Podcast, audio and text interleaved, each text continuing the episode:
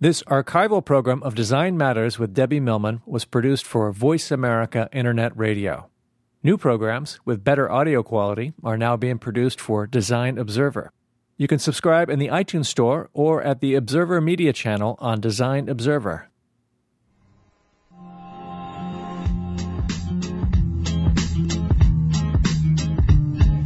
Welcome to Design Matters with Debbie Millman, the show that takes you inside the provocative and stimulating world of design and branding as it intersects with contemporary culture.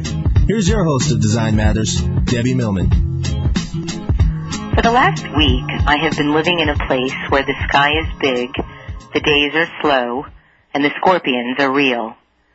There is no television here, no wireless, no taxis or subways, no FedEx, no Starbucks, no McDonald's, no Chinese food delivery.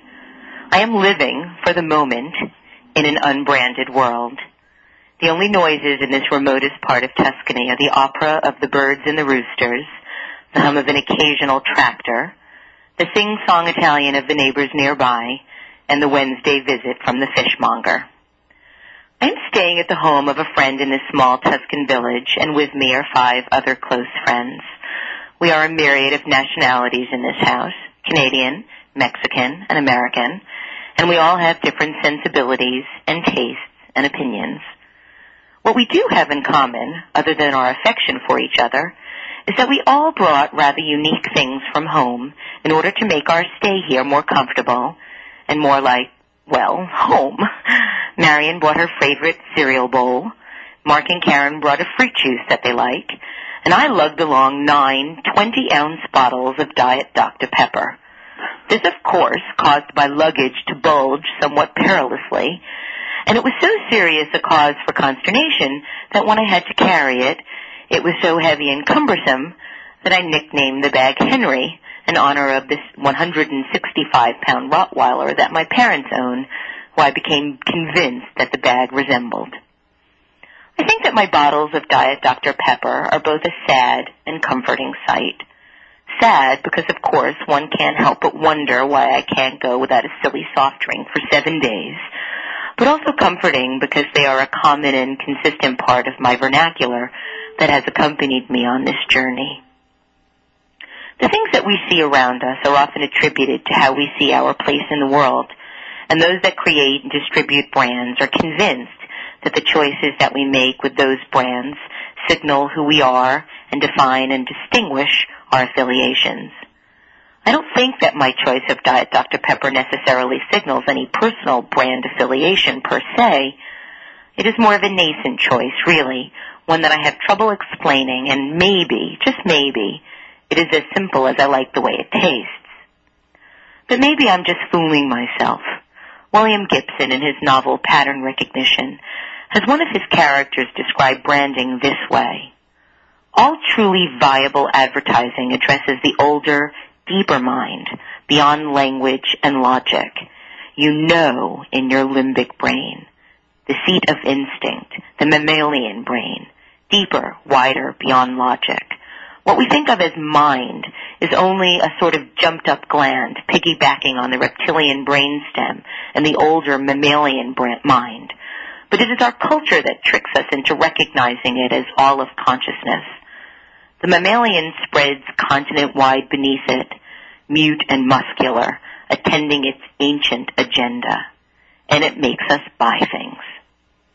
I do think that we buy things to help us fit in and feel more comfortable, and being part of a larger tribe, so to speak, is no doubt one of the benefits of global branding.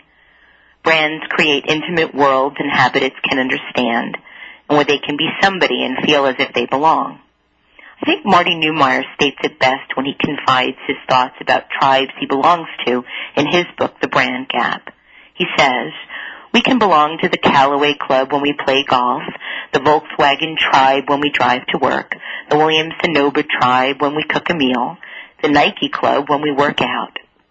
He goes on to say, as a weekend athlete, my two nagging doubts are that I might be congenitally lazy and that I might have a little actual ability. But I'm not really worried about my shoes. When the Nike folks say just do it, they're peering into my soul.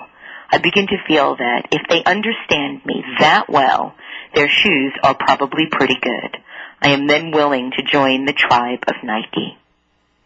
But to see the world in brand tribes is to take possession of much more than just a theory of the world. It is to possess a theory of all the activity in it, perhaps an entire science, an ethology that could tell us everything we want to know about human behavior.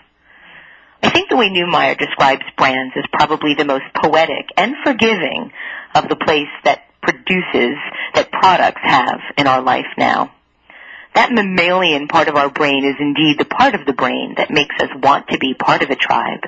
And I do think that we buy the brands that make us feel part of that tribe in order to be able to participate in that tribe. But I think it goes even deeper than that. We are buying brands and products to be part of a tribe because now, in the day and age and culture and world we are living in, we are otherwise tribeless. We feel tribeless and disconnected because despite our technological, technological connectedness, we are emotionally and physically further away from our friends and family than ever before in human history. We have now replaced true closeness with people, with closeness with brands that, at best, only represent that we are close to other human beings. On the second night my friends and I were here in Tuscany, we experienced a blackout. All of the lights in the house went out at once. And as we were getting ready for bed, and our villa became an inky blue, impenetrable black, and as we were completely in a foreign environment and had not memorized the paths to bathrooms and stairs and through the small hallways and pathways of the house, I panicked. As the adrenaline coursed through my veins and as I tripped over the concrete step in my bedroom to find the door, I had only one thought, to make sure that my friends were safe. Nothing else mattered. After I knew that everyone was secure in their bedrooms, I sat awake in the dark thinking about them and listened to the silence. I recognized that sharing a worldwide iPod phenomena cannot bring us closer to other people. It simply indicates that we all like something in common. While participating in brand movements may indeed give us an illusion of inclusion, they will never be able to substitute for the profound and prehistoric mammalian instinct to meaningfully connect with other human beings through what I believe is only one true need. And that is the need to experience love. While we may try to substitute the feeling with any number of things, no brand, no iPod, no sneaker, no soft drink, and no golf club will be ever able to connect us more powerfully, more intrinsically, and more viscerally than love. Welcome to Design Matters with Debbie Millman. I am your host, Debbie Millman, and my guest today is William Lunderman. Before we get started with today's interview, please let me tell you a bit more about him. As Vice President of Global Design, William is responsible for creative marketing and communications for the Colgate-Palmolive Company and its subsidiaries worldwide. He has management responsibility and oversight, both creatively and strategically, for maintaining brand identity and consistent global brand communication. William has an extensive creative career, which began with his work in several prestigious design studios in New York City, and there he gained experience on a broad, broad spectrum of products and brands. There's a versatile foundation in design categories ranging from liquor, tobacco, food, fragrances, cosmetics, and so forth soon led him to the corporate environment. Prior to joining Colgate, Bill was the vice president of global design at the Campbell Soup Company, where he worked to transform the look of Campbell's in supermarkets worldwide. And William spent 18 years at Revlon in New York City, where he rose through the ranks from designer to vice president of creative services. He has been the recipient of numerous industry awards. He is a frequent speaker at industry events and active in promoting interest in design among young people. Welcome, Bill. Thank you. Welcome. So nice to hear your voice. Oh, thank you, Debbie. It's very nice that you've invited me to uh, to join you and join your audience today. Oh, thank you. Thank you. Well, we are commuting, so to speak, through the telephone. I am in Tuscany. You, I believe, are in Philadelphia. Yes. Uh, The, the wonders of technology, dial-up connection in a remote village in Tuscany. exactly. I'm, Um, I'm extremely jealous because uh, Tuscany sounds just so lovely, and I'm sure that you're enjoying yourself. Oh, thank you. Well, the first thing I want to ask you is about something that I heard you say at a design conference several years ago, and I've remembered it all these years later. Um, you said, I like to scare people at work. Tell me what you meant by that. Oh, my. well, there are uh, a lot of things that uh, that I do uh, when I'm working, but what was the, uh, I would say the background for that statement was really coming from this, uh, this idea that quite often in corporate America, we have a tendency to use, uh, terms that we use over and over and over. For example? Innovation. Uh-huh. Everyone wants to talk about innovation. Everyone wants to talk about think outside of the box. And one of the things that I believe is that if you're really going to do something different, uh, it's going to make people nervous. And when I was talking about scare people at work, I was really talking about getting them outside of their comfort zone, getting them to a place where they uh, they could understand that we are getting ready to do something different and not walk in say, all right, today we're going to do innovation or today we're going to think outside of the box. And everyone's prepared. Mm-hmm. So if you take uh, that kind of situation and move it when you're unprepared, suddenly you are a little nervous. And when you're nervous, you get scared.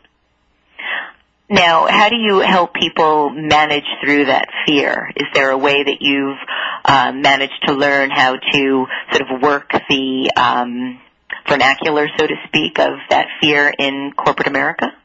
Uh, I have not done that very well.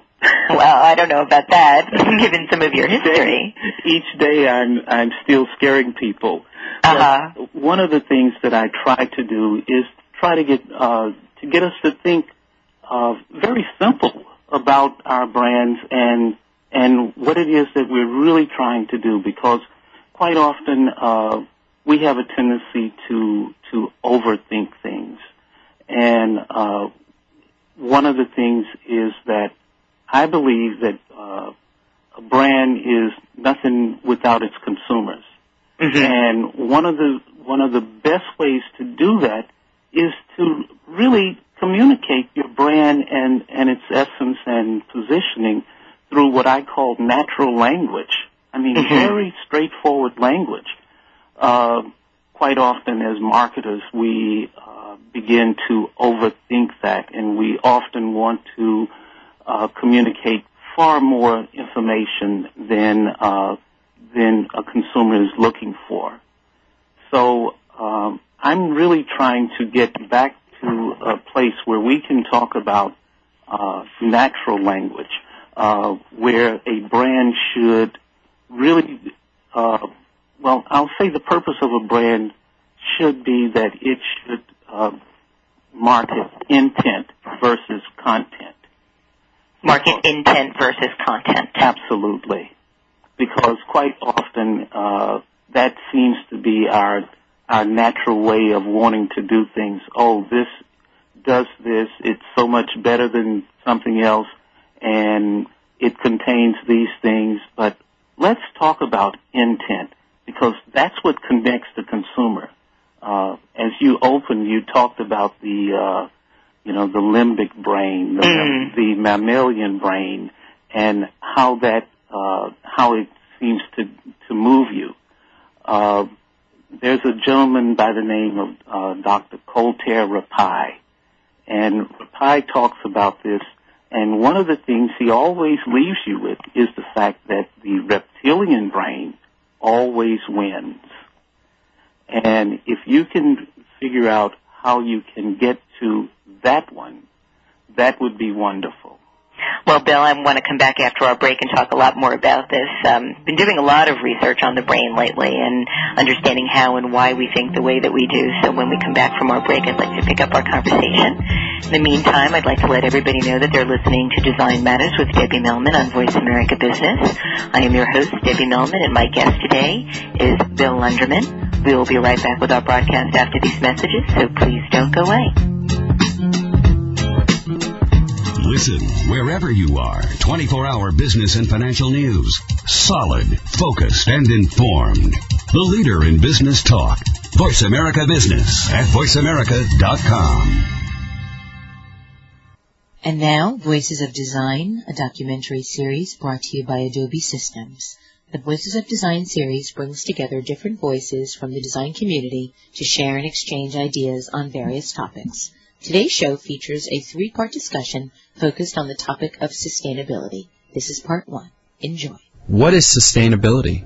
And what does it mean to the design community? Let's listen to what the designers at the Compost Modern 2006 conference have to say on this topic in Adobe's Voices of Design series. Here is Phil Hamlet, Chairman, AIGA Environmental Committee. The definition of sustainability that I like to use is quite simple. It's basically leave the place in better shape than you found it. Scott Summit, Summit ID. Sustainability is particularly elusive, especially in industrial design, and that's one of the main reasons I'm here is to try to get a handle on what it means and just how it applies to what I do every day and what I can impart to my clients. Mark Willard, IDEO. The pressure's on, and whoever solves it in a more sustainable and desirable way is ahead of the game and, and is what whether people sort of consciously or subconsciously know it, it's it's definitely what we need.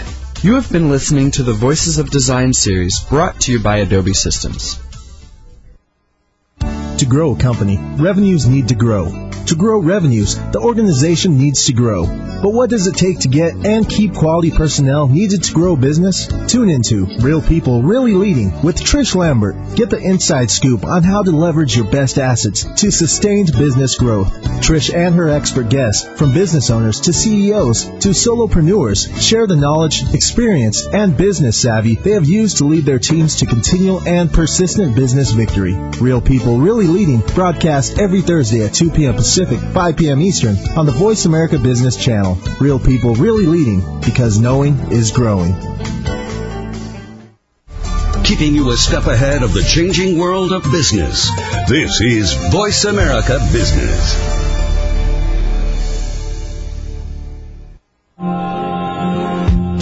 We're back with Design Matters with Debbie Millman. If you have a question for Debbie, feel free to call us at 866-472-5790. Once again, here's the host of Design Matters, Debbie Millman. Welcome back. It is 3:19 Eastern Time. It is 9:19 p.m. in Italy, and you are listening to Design Matters with Debbie Millman, live from Tuscany. I am your host, Debbie Millman, and my guest today is Bill Lunderman. If you'd like to join our conversation or if you have a question for Bill, our phone lines are now open. Please call 1-866-472-5790. So Bill, before the break, we were talking about the brain, the limbic brain, the mammalian brain, and the reptilian brain. Um, and I do think it's really interesting to think about how the reptilian brain is that part of the brain that governs all of our instincts, those things that make us get an adrenaline rush or give us a sense of needing to get out of the way. What part of the brain do you think is most responsible for the urge to buy? Uh, I really believe that it is a combination of all. Uh, but one of the things that quite often I'm trying to uh, to see if I can deliver against is the uh, reptilian, because somehow, if we can touch that, uh, it gets you right back into the place where uh, you're going to do it instinctively. But uh, of course, it is a combination of all of them. Uh, as we move through from uh, the cortex to the limbic and right down to the uh, reptilian, it's it's a full combination of all. Bill, do you hear music? Is it just me, or do you hear music playing? I'm hearing music, and I thought perhaps it's something wonderful that's going on in the world of Italy. Okay, no, it was uh, our producers that were playing the music, and I'm glad they've stopped it because as much as I like that tune, it was a little bit annoying. Yes. it's so funny, you know, you wonder about all the possible things that could go wrong when you're doing a radio show this far away, and then something funny happens there at the studio. But, um, but we haven't. Pardon? I say it's so wonderful when you're doing things uh, live Yes. Well, as they say, anything can happen in live radio, and it does. Um, but we have a couple of callers on the line for you. First, we have Gregory from New York. Gregory, thank you for calling Design Matters. Thanks. Hi, Debbie. Hi, how are you? Good. Thanks for Um, calling. We we've come to expect your calls every week, Gregory. Bill, I'm so excited you're on this show. I really am. Um, Very good. Thank you, have Gregory. you just have an associ- listening to Debbie talk about your associations. I mean, you've you've been connected with literally iconic American consumer product companies. And um, something I, I've called it and I've said many times and asked of people on the show, but I think you're probably the most qualified person to um, render your opinion. And I'm curious. I, I want to know um, how important do you think that knowledge of brand heritage is uh, in helping young designers find inspiration when they're designing uh, for classic products? Number one, and number two, do you think certain things, for example, like the Campbell soup can, is off limits to redesign? Okay. Well, let's uh, let's talk about brand heritage first. Um, I think that we all must understand the heritage of, of brands, and quite often it's much more meaningful to uh, to a consumer than than we really believe because when you have brands that have been around for quite some time, uh, they bring with them uh, a lot of credibility. But what we must do is understand how to trade on that credibility because uh, one of the things that I have realized in my business uh, over the uh, the years that that I've done this is uh, when you have loyal customers and consumers, uh, and if you follow them all of the time, what you will do is you will become as old as they are. well said. so with that, we must always be able to uh, be willing to refresh uh, things and understand how to make them relevant. Uh, I think that uh, I, I'm really into communication and trying to help people understand the right way to communicate. And uh, very often in business, you'll hear the word modernize, or you'll get uh, design briefs or creative briefs that say, we want to contemporize this. People should talk about being relevant. And if you think of your brand in terms of how do I make it relevant, keep it relevant, what that will, what that will do is it will give you license to make certain changes. Uh, so with that, there's absolutely nothing that you can say, oh, it can never change. Uh, even uh, something as uh, I'm going to say as stable as Chanel has changed over the years. Mean, look at what Gary is doing with Chanel these days. Uh, he's totally taking it to a different place. Uh, Coca-Cola has evolved. Uh, Campbell's, believe it or not, uh, has evolved. The red and white can, uh, we have made changes to that when I was there. Um, so, absolutely, number one, understand, know, and embrace that heritage about the brand. But the second one is be prepared to keep it relevant, and that gives you the license to move forward.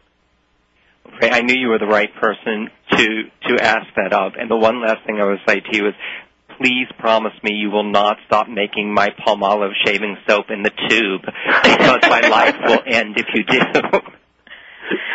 Well, uh, Greg, as I said, uh, you have to make sure if you continue to follow your best customers, you'll become as old as they are. I'm only 45. Come on. okay. Bill, you know, I want to ask you one question about heritage and, and continuing to um, honor the look that a brand has over the years. Um, from what I understand, Campbell's has not dramatically changed four of the base flavors of the canned soup, despite changing all of the other flavors. I believe it's tomato, chicken noodle, cream of mushroom, and I believe there's one other. Why haven't the uh, brands, why haven't why haven't the designs changed for those specific SKUs and all of the others have indeed changed? Well, part of that is um, Campbell sits in sort of a, a unique place where there has become something that uh, I guess people refer to it as iconic. Mm-hmm. And uh, actually, there has been some slight changes, but I mean very minor con- uh, when you uh, compare them to some of the other changes that have been made. And uh, with that, I'm sure that uh, when I left there, the company had said, "Oh, we need to understand how to trade on that."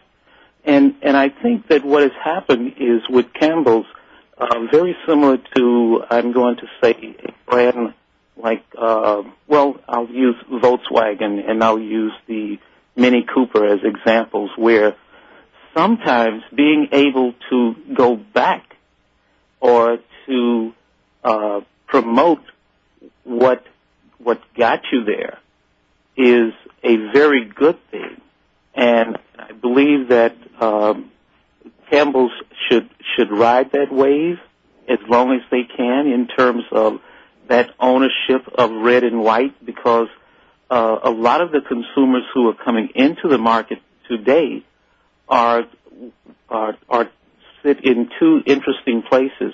Either they are the ones who uh, know the brand, or they're the ones who didn't know it, and they're longing for something that represents that stability. Uh, that time when, uh, gee, well, I want the good simplicity in life. I don't want something that has been uh, uh, over manufactured in terms of uh, all of these different uh, technological things that can happen to it. So uh, I believe that uh, Volkswagen did a great job with this when they brought back the Beetle. Uh, Mini Cooper has done a great job of it, bringing back uh, the look of the classic Mini Cooper. And Campbell's holding on was able to actually bring it back by not moving it very, very interesting. I, I, I keep wondering every time I go and look in the aisles and look at the Campbell soup if that will ever, those cans specifically will ever change. Um, we do have another caller on the line, Darylyn from New Jersey. Thank you for calling Design Matters. Good afternoon, everyone. Good Hello, af- Bill. Good afternoon, Darylyn. It's a familiar voice. I, I couldn't should let our listeners know that Bill and Darylyn uh, have worked together in the past, and Darylyn is now the head of design at Campbell's, taking Bill's place after his mentorship there. Yes, and it's uh, it's a wonderful thing to hear you on Debbie's show, Bill, and I'm uh, thrilled to have the opportunity to ask you a question from a different perspective. Very good. Okay. So I had a couple, but I'll I'll just stick with one. And what I'd like to know is, in your new role, how do you see uh, branding as changing to reflect changes in our consumer preferences and consumer expectations, and against the trends that are happening now, and specifically maybe against wellness?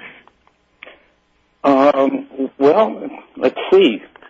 I think that number one, uh, at at Colgate, uh, and and I have been very fortunate to be associated with some some great brands around the world, and Colgate sits in that same type of space where uh, our brands are either number one or market leaders in all of the different places uh, that we market in the world.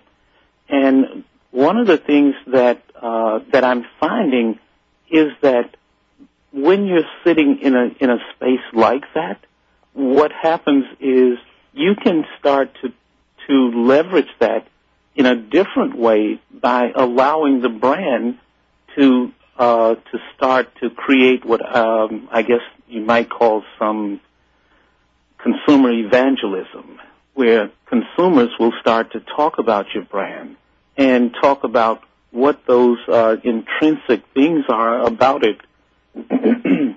excuse me, uh, about it that they really love. And what that does is it gives you the ability to understand how to to move it forward in a different type of way. Bill, we're going to have to take a, a short mm-hmm. break, but Darylyn, if you'll stay on the line with us, we can continue with your question when we come back from our break. In the meantime, I'd like to let everybody know that you are listening to Design Matters with Debbie Millman on Voice America Business. I am your host, Debbie Millman, and my guest today is Bill Lunderman. We will be right back with our broadcast after these messages, so please don't go away.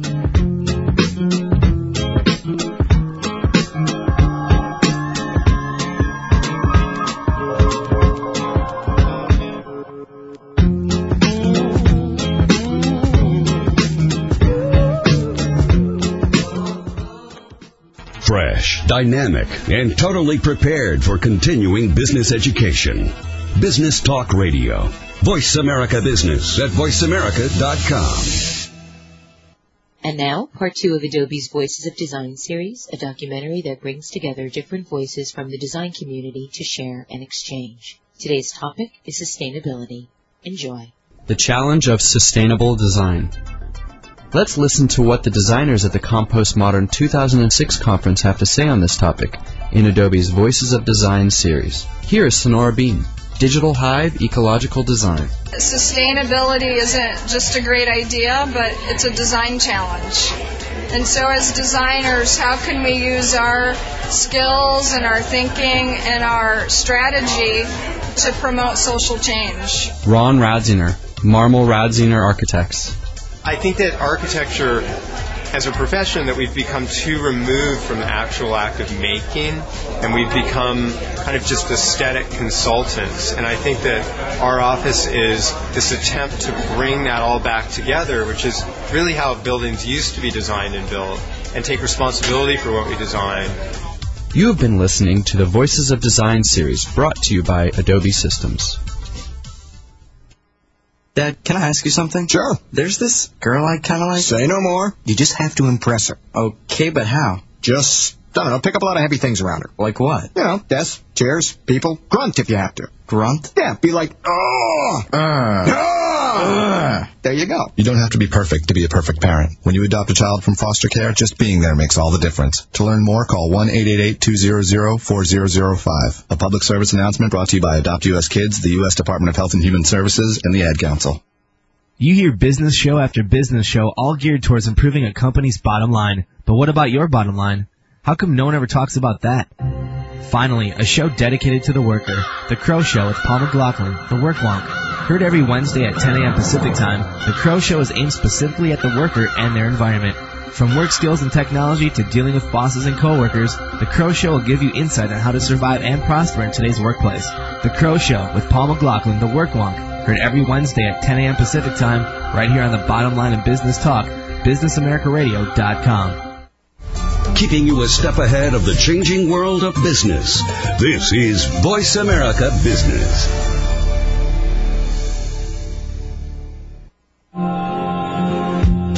We're back with Design Matters with Debbie Millman. If you have a question for Debbie, feel free to call us at 866-472-5790. Once again, here's the host of Design Matters, Debbie Millman. Live from Tuscany, you are listening to Design Matters with Debbie Millman, the only talk radio show on the internet focusing on issues relating to graphic design, branding, and culture. I am Debbie Millman, your host, and my guest today is Bill Lunderman. If you'd like to join our conversation, if you have a question for Bill, our phone lines are opened, 1-866-472-5790. And before the break, we had Darylyn calling in with a question for Bill. Darylyn and Bill, formerly colleagues at Campbell's. Darylyn, do you want to rephrase your question again so that our listeners can pick up where we left off? Sure, Debbie, I'd love to. Thank you. So, Bill, I was asking, how was branding, or how has branding changed to reflect changes in consumer preferences, consumer expectations, and trends in the marketplace, such as wellness? Okay. Uh, let me be a little bit more specific to that this time. Uh, I'm not sure if it's if it's really changed because number one, uh, I've always believed that uh, consumers uh, really are the ones who owned our brands. And uh, perhaps the biggest change is that today, um, is the way that that we treat consumers when we are talking to them. Uh, and I'll try to elaborate a little bit on that in terms of if if consumers own our brands, then uh, what we have done in the past, we did not want to treat them as though they own things. Absolutely, I agree completely. So, so we had a tendency to try to take them where we wanted them to go. When in fact, I think that they do own them. I agree with you there. Right. And uh, when you talk about wellness and some of the trends, what we need to do is we need to uh, look at our consumers as as our bosses and uh, quit trying to control them and to actually give them more control. Uh, Yeah, I mean, I think it's interesting, Bill, when you talk about, and you know, with Darylyn asking you about wellness, the trends that we see most fast-moving consumer goods companies putting forth are things that are, um, whether it be South Beach or low fat, no fat, low carb, high protein. Those are things that are just sort of moments in time. They represent a specific fad. They're not really trends. Trends are, you know, things that happen over over many periods of years. Fads happen sort of month to month.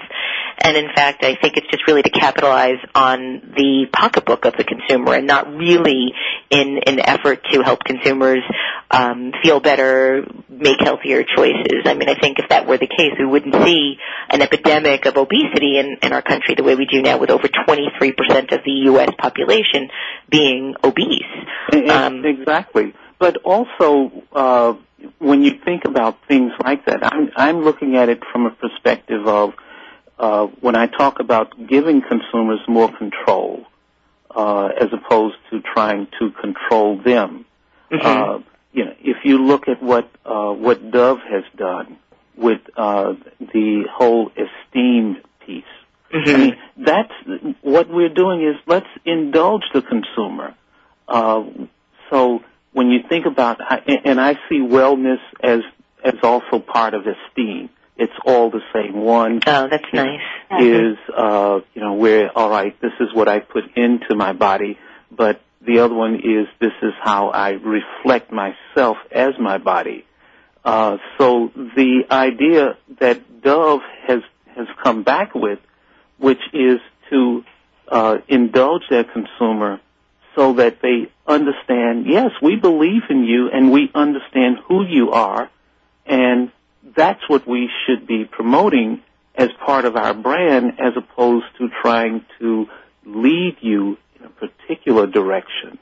Right. Uh, so again, you're coming back to that to that natural language. You know, it's it's the way that we should be talking to consumers. Uh, it's you know what I would I would term as trying to compete on uh, perfect information. you know, uh, and perfect information is what my consumer would love to hear. hmm You know, Well, I think it's a matter. relates to me. Yeah, absolutely. I think it's a matter of conversing with them as opposed to manipulating them, which is, I think, why so many people have so many bad things to say about what brands are doing, because it's not really about conversing. It's really about, it, it tends to be something that is more manipulative than it is about uh, esteem building. Oh, Um, absolutely. Um, thank you so much for calling, Darylyn. Bill, the phone lines are just off the hook today. We have another caller, Renee from New York. Thank you for calling Design Matters. Oh, I guess not. well, good. This gives me an opportunity to talk a little bit more about you. Um, so let's talk about some of your history. How did you get started in this business, Bill? Um, I think it was something that I was destined to to do. Destined in what way? In terms of, I've always uh, been interested in creative, uh, and I'm going to say creative endeavors. Uh, you know, of course, as a uh, as a young person, I'm going to say in my uh, preteen years, I did a lot of drawing and things like that. But one of the things was I always was interested in trying to see the world and to see things uh, differently. And and that to me is the essence of of being creative. Uh, and later on, when I uh, I intentionally went to a university where Buckminster Fuller was the chairman of the department because uh, I thought, here's someone that I can relate to who doesn't see the world as round, but sees it in this sort of Dymaxion kind of thing. And uh, what I learned from Buckminster Fuller was that what we should be first are problem solvers Mm-hmm. and understanding how to uh, to come up with a a different way to approach or address a, uh, problem or a situation. So when I say destined, that was it. Uh, everything started to take off from there. Uh, coming to New York City, uh, you know, I wasn't sure exactly where to channel this. I thought that perhaps I would be the one who would be sitting back uh, doing some design work with, uh, in those days, uh, record albums, uh, the covers, and meeting stars and things like that. But pretty soon, uh, I realized that it was much more to uh, to this than just the uh, I'm going to say the surface glamour Mm-hmm. and uh, sort of started to move in different directions. Uh, left the country at one point, lived uh, in in the um, in the Middle East. Uh, How long did you live in the Middle East? uh, for two years What part of the Middle East? uh, in Israel. Oh, interesting. Yes.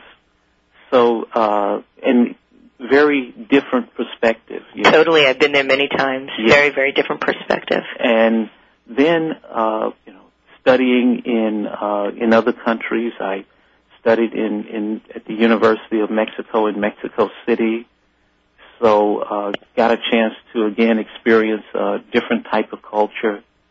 And when you start to try to put all of those things together, it's uh, it really leads you to these different places that we are right now in our lives. And it seems as though the brands that I've uh, been associated with um, have have certain things in common. They're all great brands: uh, Mm-hmm. Revlon, Campbell's, uh, Colgate. Uh, the A lot other- of red. a lot of red and white. they all have that one red and white thing. Uh, I had to ask you about that. yes, well, uh, and someone mentioned that to me the other day and said, uh, you know, Coca-Cola's out there, and I said, Yeah, no, that's no, no. I, I think I'm where I need to be, and that's it. Yeah. Well, we have to take uh, our last commercial break, Bill. I'd like to um, thank you for that. um, and let our listeners know that this is Design Matters with Debbie Millman on Voice America Business. I am your host, Debbie Millman, and my guest today is the lovely and erudite Bill Lunderman. We will be right back with our broadcast after these messages, so please don't go away. Fresh, dynamic, and totally prepared for continuing business education. Business Talk Radio. Voice America Business at voiceamerica.com. And now, part two of Adobe's Voices of Design series, a documentary that brings together different voices from the design community to share and exchange. Today's topic is sustainability. Enjoy. The power of designers and their influence on sustainability. Let's listen to what the designers at the Compost Modern 2006 conference have to say on this topic in Adobe's Voices of Design series. Here is Michael Schwab, Schwab Design. Design does influence people, and whether it's subconsciously or, or obviously, design does mean a lot, and, and, and it leaves a lasting impression. Paul Saffo, Institute for the Future. Designers are thought leaders, and they're action leaders. Designers have got to get this right, and they've got to define it right, because if they get it wrong, all their wrong ideas are going to be embedded in everything everybody else uses. Mark Willard, IDEO. Designers have been shaping culture for as long as there's been design. We have a huge opportunity, and I think before long it's going to be an obligation or a mandate to figure out how to solve these projects, these issues, these desires with sustainably relevant solutions. You have been listening to the Voices of Design series brought to you by Adobe Systems. The challenge of change comes as ramped up due to the advent of information age and the interconnectedness of global community. In a high-tech world, the ability to embrace change, adapt and respond accordingly is key to personal and professional success. Talking Change with Ann Powers, airing every Wednesday at 3 p.m. Pacific, explores the hows, whys, and what to do's when faced with change. Embrace the new reality, adopt transition into your personal power portfolio, and tune into Talking Change with Ann Powers every Wednesday at 3 p.m. Pacific Time, right here on the Bottom Line in Business Talk, Voice America Business. Learn to thrive, not just survive in business and careers. Unleash your full potential and greatness with the Thrive Factor, unleashing your potential. With tactical coaches and success masters, hosts Dory Willer and Eva Gregory. Dory, Eva, and their masters of thriving expert guests inform, educate, elucidate, and inspire with leading edge information. The Thrive Factor, unleashing your potential with Dory Willer and Eva Gregory broadcasts each Thursday at 9 a.m. Pacific, noon Eastern on the Voice America Business Channel. The Thrive Factor, success and inspiration at the click of a mouse. The bottom line in business talk. Voice America Business. We're back with Design Matters with Debbie Millman. If you have a question for Debbie, feel free to call us at 866-472-5790. Once again, here's the host of Design Matters, Debbie Millman. Welcome back. It is 3:47 Eastern Time. It is 9:47 in the evening in Tuscany, and you are listening to Design Matters with Debbie Millman. I am your host, Debbie Millman, and my guest today is Bill Lunderman. If you'd like to join our conversation, if you have a question for Bill, our phone lines are open. Please call 1-866-472-5790. And before the break, I was talking to Bill a little bit about his history, and he was talking about uh, his entry into the creative business. Um, Bill, I wanted to ask you, um, what made you decide to work on the client side? What made you decide to go into uh, corporate America, so to speak? Um, actually, Debbie, I'm I'm not sure if I consciously made that decision. Uh, what had happened, is I mentioned to you that I um, lived outside of the U.S. Yes. And I was working always in a studio environment, uh, and I wasn't happy with that, and decided to leave the country. And then when I came back, um, there was this very challenging world of corporate, and um, I actually had a meeting with Charles Revson, who uh, sort of enticed me to come and work at uh, at Revlon. And How did he entice you to work at Revlon? Well, at the time, and, and this you know shows how I'm going to date myself, but at the time, um, he had just launched a brand called Charlie. Mm, which, yes. which was extremely revolutionary because you know it represented uh, a lot of the embodiment and and I'd say the empowerment that women were were taking on at that particular point. And uh, enticed me by saying, "We want someone who's going to think of this in a different way, and someone who can take this brand and manage it and do things with it that uh, have not been done in the past." And to bring another corporate person in to do that uh, was his idea of of the wrong thing to do. Mm-hmm. So he wanted a a little bit of a, as he called it, a uh, a spirited thinker. So he wanted you to scare people even back then. At that point, exactly. And and I took this on, saying, well, it'll never last beyond three years. And, you were there 18, I believe. I was there 18. now, in all your many years in the business at Revlon, at Campbell's, at now Colgate Palmolive, um, I know you've worked with some of the world's best design firms. Yeah. What would you say are the top three things that designers need to know about branding now? Ooh, um, I'm going Take the tough questions for last. That's a very, it's a great question. Um, I would say that the the first one is to go back to something I talked about before, is to understand that uh, our consumers really are the ones who own our brands, so uh, don't don't forget that. Don't take your eye off of that. No matter how much information that you may receive through consumer insights and uh, BASES data and all of these different things, always go back to that. So that would be one of the first things.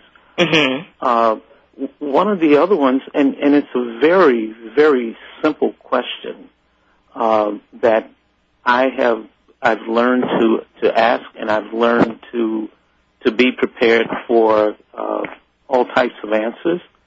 Is to from time to time, uh, whether it's walking down the street, whether it's in a supermarket or whatever, but not any controlled environment. Mm-hmm. If you see a consumer interacting with your brand, ask them a very simple question, and and that simple question is, would you recommend this brand to others? And you'll be surprised at what type of answers you can get. Mm, I'm sure. Yeah. Because it's usually uh, it's a very quick question, and then you can come back and ask uh, not so much why, but tell what your interests are in it, and see if they would speak to that. Uh, so that's that's kind of some simple market research. Um, and the last one would be for anyone that's working on a brand, no matter what your role is, is to try to run your particular aspect of that business as though you're the CEO. Take full ownership. Mm-hmm.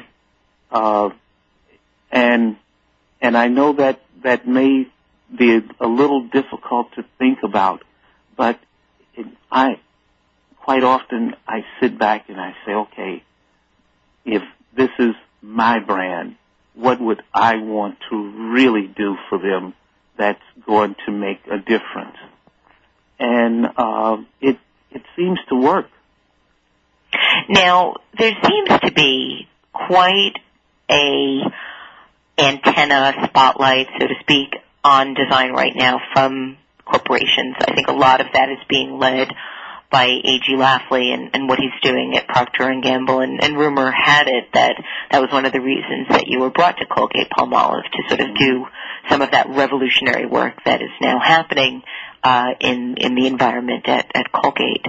Um, why do you think that CEOs are suddenly taking notice? What is what is that paradigm shift that you think that has occurred in in our culture now to make design that much more important than it's ever been before? Uh, I think that it's uh, oh, it, it's connected to I'm going to say an evolving uh, consumer base because uh, number one, if we look at at what we have done as uh, as communicators, we have taught consumers everything uh, that we know about our brands. what else is there then, right? yes, we have bombarded them with all types of uh, information, whether it was advertising or what have you. We have been able to uh, to educate them and bring them up to levels of understanding information on uh, on on our brands, our information on the packages, uh, even to the point of of turning some consumers into chemists, Mm. where you know you're you're pronouncing uh, you know multi-syllable words that uh, in the past wouldn't mean anything to you. In the past, it was something as simple as uh, you know sugar or what have you, and now you know we're talking about trans fatty acids, and then we will go into details around what those are. So when you educate your your market, at some point you must go